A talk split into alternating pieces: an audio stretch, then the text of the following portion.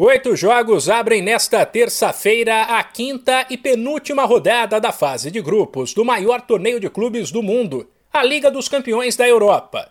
Destaque para o duelo das 5 da tarde no horário de Brasília, entre o Chelsea, atual campeão, e a Juventus.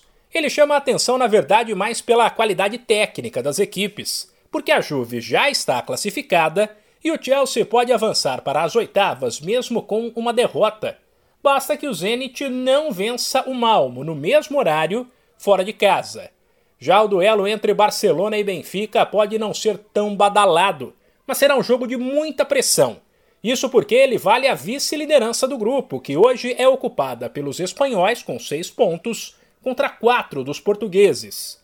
Por outro lado, o Barça, se vencer, estará nas oitavas. A partida também começa às 5 da tarde enquanto mais cedo, às 15 para as 3, o líder da chave, o Bayern de Munique, já classificado, visita o Lanterna Dinamo de Kiev. No grupo F haverá uma outra partida cheia de pressão.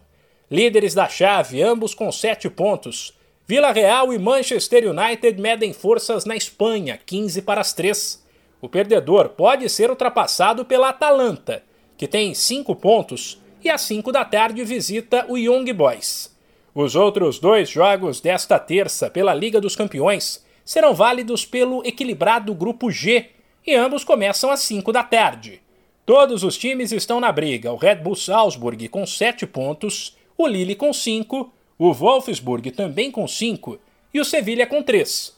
O Salzburg visita o Lille e o Sevilha recebe o Wolfsburg. De São Paulo, Humberto Ferretti.